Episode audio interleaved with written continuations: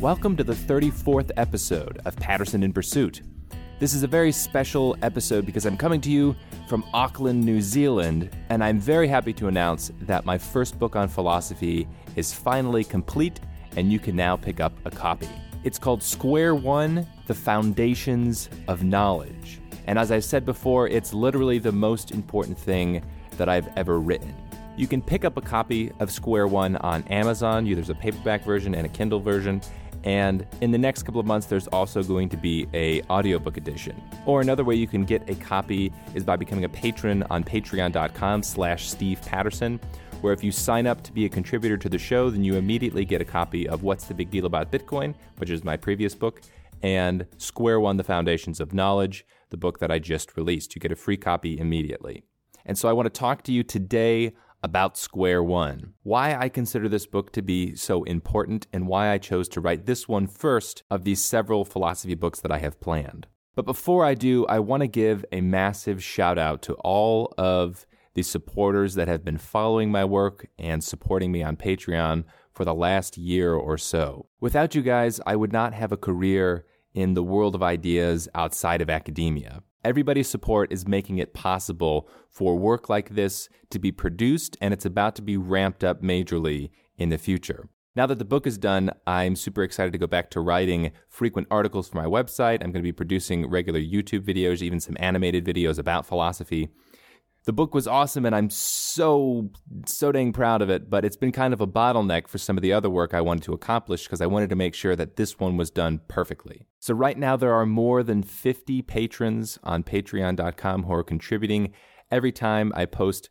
a new episode or a new article or a new video. And I want to give you my heartfelt thanks for demonstrating your support for valuing the mission of creating a rational worldview. It's very exciting and encouraging and humbling for me. And I think this community of uh, rationalist renegades is going to be really growing significantly in the coming year. I've got big ambitions for 2017, and I want to start by telling you guys about Square One. Why you guys, who have demonstrated that you are interested in a new, clear headed approach to thinking about big ideas, why you can get excited about what's in Square One. You can tell your friends about what's in the book because I think you'll find the ideas for people who have not heard them may be life changing, and the way that it's written is immensely approachable. I explicitly tried to make it as non academic as possible. There's almost no jargon in the book because there doesn't need to be. One of my suspicions is that the reason that academics write so poorly is because they actually aren't clear thinkers. If you can be a very clear thinker, you should be able to be a very clear writer. All right, so let's dive into the book. A great summary of why I wrote the book and what the general purpose of it is is on the back cover. It says, Truth is discoverable. It's not popular to say, it's not popular to think, but you can be certain of it. Ultimately, if you had to sum up my whole project as a philosopher and the the purpose of the book it is to say that that right now we live in a culture which denies the existence of truth. They think it's naive to say there's such a thing as objective truth much less to say that the mind can grasp some parts of what objective truth is. Well that is my position and i'm not just gently claiming that that is true. I'm saying you can actually have certain knowledge knowledge that is objectively true that cannot be false. It may not be a great list of knowledge that is objective certain truths, but we can still have an underlying foundation of certain knowledge. Now, this in context of modern philosophy is heresy. It's and it's naive, right? That to address topics like is there objective truth is not really a topic that's written a whole lot about in philosophy. As some some people write about it, but it's not a central issue. In my mind, there is no more central issue. We shouldn't be talking about anything else, really, until we resolve whether or not it's the case that objective truth exists and whether or not it's discoverable. If there is no such thing as any kind of objective truth, then why are we talking about anything? Why are we trying to sort through and discover things? If all there is is opinion, then when we're doing philosophy, we're essentially just sharing one another's opinion, and I'm not a big fan of that. There are some popular philosophers out there who think that the role of philosophy is, is akin to poetry because there's no such thing as objective truth. So we're essentially just assembling words together that sound nice and make us feel nice and represent some kind of artistic perspective on the world. I completely disagree with this, and that is one of the reasons I wrote this book. It's called The Foundations of Knowledge because I'm not just claiming this is arbitrary truth that we can know. I'm, I'm claiming that underpinning all knowledge, 100% of knowledge, is the same foundational truth. That truth I've talked a little bit about on the show. It's logic. It is logical necessity, which I'll talk a little bit more later in this episode. So the book starts with a couple of analogies to try to help people understand the connections that we have in our worldview. I say that ideas are not held in isolation from one another. Our worldviews are like trees, each part is connected to another part. When you look at a tree, you have the leaves of the tree that are connected to little branches. The branches are connected to bigger branches, which are connected to the trunk. The trunk grows out of its roots. All of these things are connected together. And I claim worldviews work the same way. Conclusions you can think of like leaves. They're connected to premises, which are the branches. Premises are connected to deeper premises. All of those deeper premises ultimately grow out of foundations. And the foundations is what this book is about. I want to examine, first of all, is it the case that there are foundations? And second of all, if there are foundations, what are they? And my discovery is the foundations of everybody's worldview, everybody's rational worldview, without exception, share the same core presuppositions. The exact same truths are the foundation of my worldview as they are somebody else's worldview in Africa that I've never met. So the first chapter is really trying to get people to realize that they have a worldview and they shouldn't just view things in isolation. Our ideas grow out of one another, and the more foundational the idea, the more base level the idea, the closer to the roots, the more important because the more ideas follow from those base level ideas. So, for example, if you have a flawed theory of physics, if you think that the Earth is flat or you think that the Earth is in the center of the solar system, a great number of ideas you hold will be incorrect. Versus if you think that the surface temperature of the sun is a little bit hotter or colder than it actually is, well, there's not that many ideas that have to be revised if you get that particular belief wrong. So the deeper we go into our worldviews, the more foundationally, critically important those ideas become. And if you get the foundations wrong, these ultimate inescapable foundations, these logical foundations. If you get those wrong, your entire worldview is essentially based on sand. So, the next part of the book is trying to frame some of the most popular objections to the idea that there is foundational knowledge. And I categorize two types of ideas. I call them the arguments from impossibility and the arguments from implausibility. So, the implausible arguments say that maybe it's the case there is objective truth and foundational knowledge, but even if there is, it's totally implausible to think that humans could ever access it. We're too limited and finite creatures to think that we could ever know such a thing as objective truth.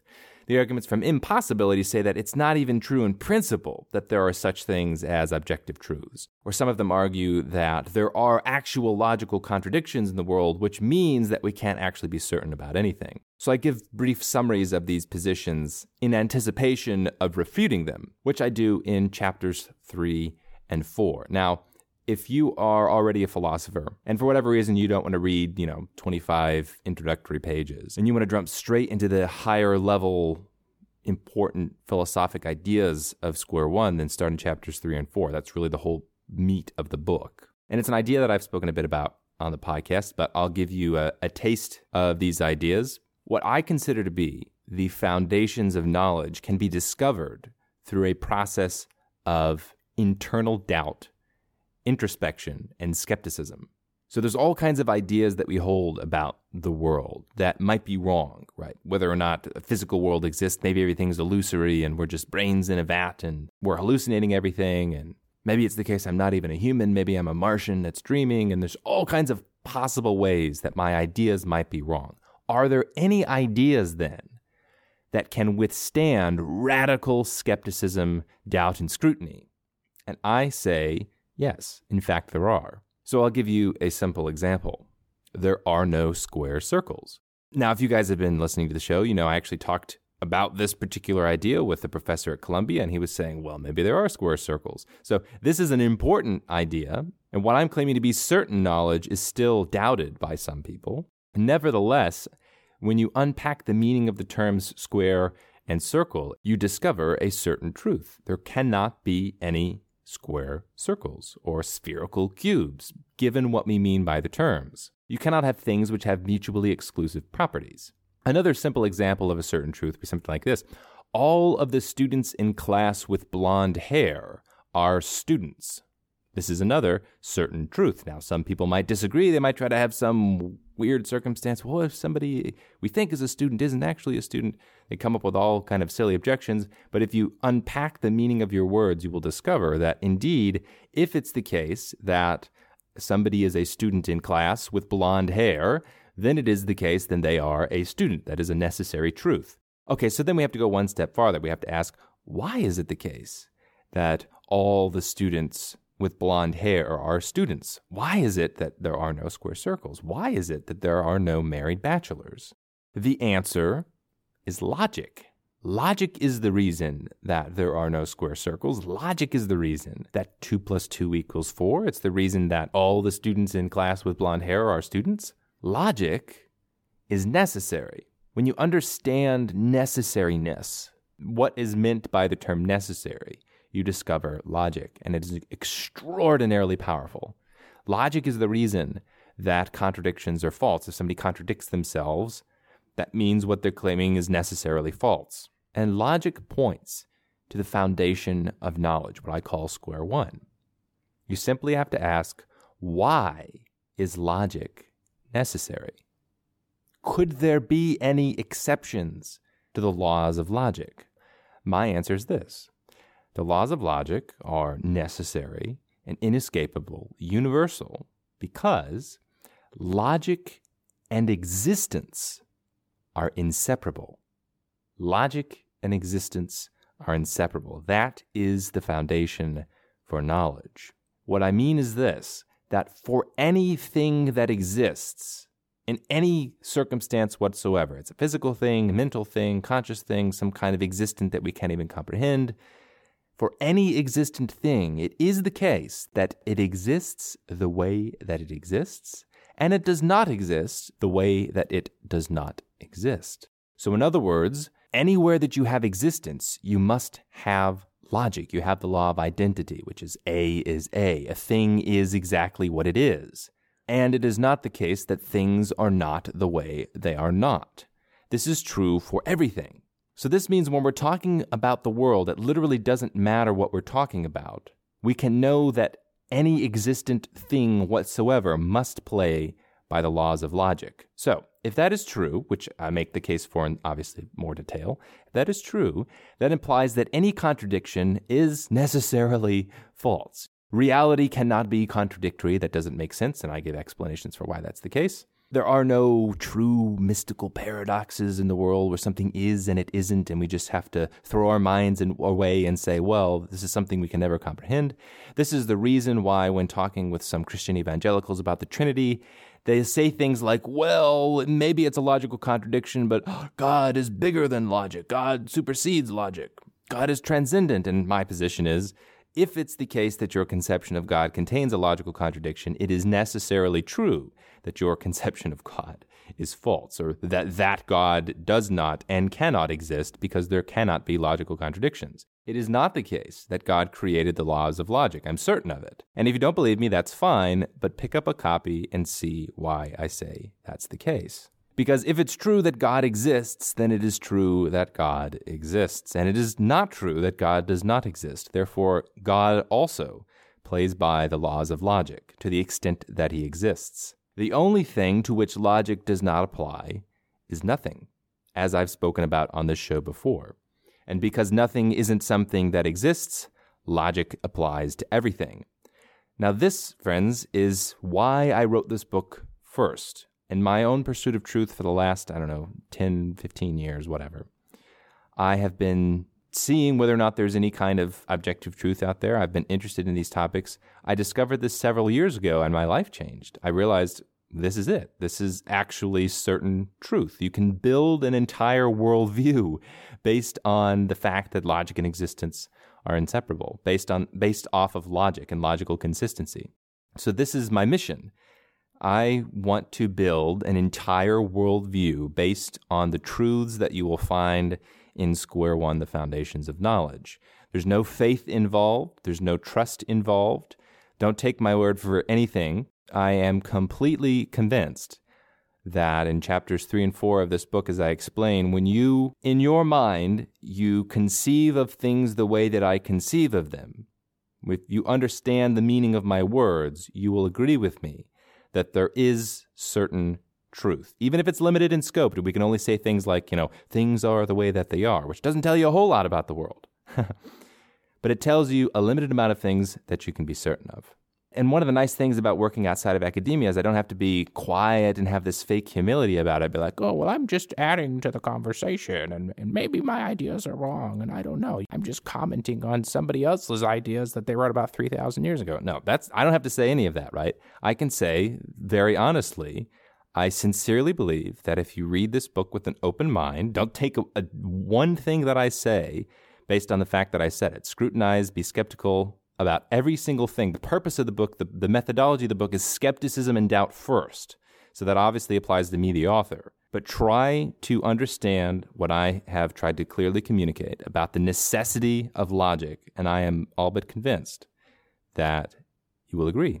So it is square one. It is the foundation, I say, for everybody's worldview. It's certainly the foundation for mine, and I'm trying to build off of it. So the next book that I'm going to be writing is on metaphysics, and I've got books planned on politics and economics and language and mathematics, and eventually I'm going to write a book on ethics, all of which are going to draw from the ideas of Square One. If the ideas in this book are wrong, then you can unsubscribe from the podcast. You can ignore anything that I say because everything I'm going to say is going to contain a, a fundamental catastrophic flaw in it explicitly. And I'm the first to admit it, right? If it's the case that there is some true logical contradiction out there, then nobody should take anything that I say seriously, not even myself. So, after I lay out the case that logic and existence are inseparable, chapter four is an explanation of kind of where we can go from there. So, it's an explanation of conceptual reasoning, of a little bit of the relationship between our minds and the world, how we can build theories, some of the problems with rationalism, some of the problems with empiricism. And I make the case that there is an objective hierarchy of knowledge, that it is, it, if it's the case we value understanding truth about the world, then it must be the case that philosophy is more fundamental and more important than art history right? Philosophy affects virtually every single idea you have in your worldview. Art history affects very few. So we have to acknowledge there is indeed a hierarchy. So for me, people should be skeptical. Oh, you're just saying philosophy is important because you're a philosopher. Well, no. The reason I got involved in philosophy is because I recognize philosophy is categorically more important than political theory and economics, which is how I got into philosophy in the first place. And this is true regardless of the field of study. As you get more fundamental in whatever you're studying, you will eventually discover philosophy,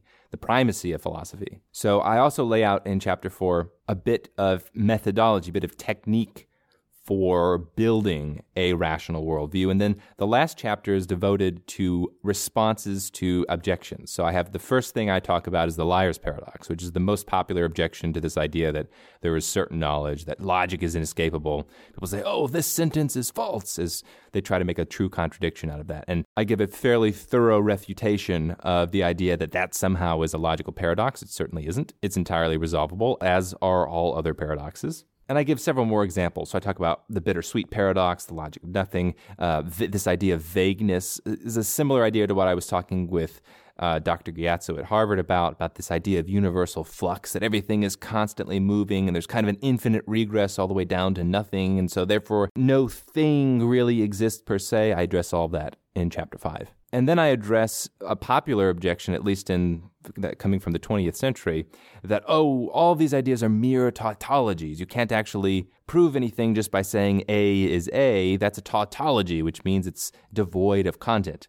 This is certainly mistaken, and I address it in some detail in chapter 5. Though I'm sure I'll have more to say on my next book uh, about the philosophy of mind. This is not a one off book, this is the first step in creating an entire worldview. And it is written in a style that is meant to be read. I'm not trying to impress anybody, I'm trying to communicate ideas as clearly as I can.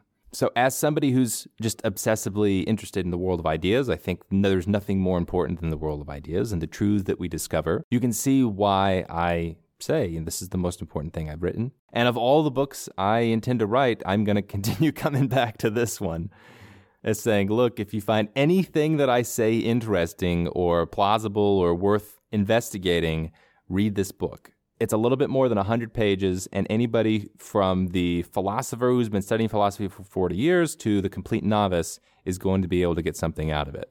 And I also know, based on some of the emails that you guys send me, that I'm not isolated in seeing that we live in a culture of what I call irrationalism that denies everything I've just said. This idea that truth is indiscoverable or non existent and it's just a complete waste of time and everything is gray and fuzzy. It's all around us. That is the dominant cultural philosophy, is something like an epistemological nihilism and a relativism. And it's frustrating as heck because these a lot of these people don't mind if they end up contradicting themselves. I know you guys can sympathize with that, and this book you can also hand to those relativists and nihilists and say, look, just read this one, and if you disagree with the ideas in this book, tell me where, and then talk about it. My claim I make very explicitly in the book is if you can't agree on the laws of logic, the law of identity and non contradiction, then you cannot make meaningful progress in any kind of intellectual discourse. You must presuppose the laws of logic in order to make sense. I think, I'm not sure, but I think this will get through to a lot of people who are stuck in kind of an intellectual cloud where they are convinced that truth is indiscoverable. I think this book might reach them, at least that's my goal. So if I've piqued your curiosity and you think this is a, a worthwhile goal, a worthwhile purpose for a book, then pick up a copy. You can get it on Amazon. You can get a paperback version. You can get the Kindle version. There will be an upcoming audiobook version, which will be me narrating the book. You can become a patron, patreon.com slash Steve Patterson, where you can immediately get a PDF version.